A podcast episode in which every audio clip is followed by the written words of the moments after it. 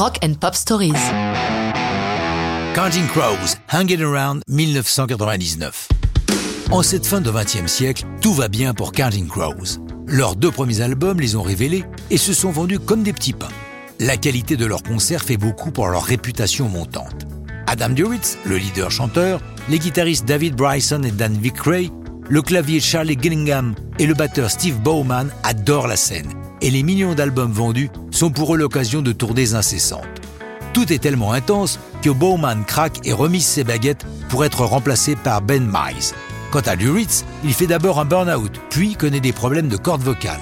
Tout se stabilise en 97, les tournées reprennent, et fin juillet 99, ils sont à l'affiche de Woodstock 99. Entre deux concerts, le groupe prépare son troisième album, This Desert Life. La première chanson qu'ils mettent en chantier, c'est Hanging Around. Elle est l'occasion pour Duritz de rappeler que leur succès n'a pas été aussi rapide qu'il peut nous sembler.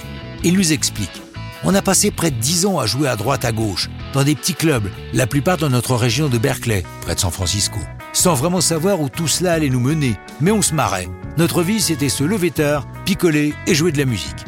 Musicalement, cette chanson est le reflet des expériences que le groupe veut tenter, souhaitant être encore plus créatif.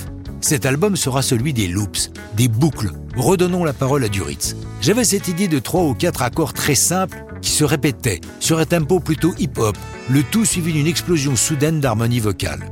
Pour les parties de piano, il y a huit couches successives de boucles, certaines jouées par Duritz, d'autres par Charlie.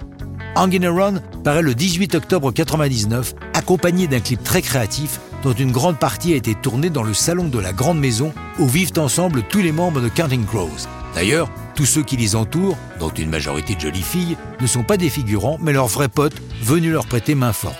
Tout cela est mêlé à des scènes de rue assez délirantes, avec Adam assis à un arrêt de bus et qui voit passer toutes sortes de gens, dont une fille nue, mais dont la nudité est vaguement dissimulée par des pixels, évitant toute censure.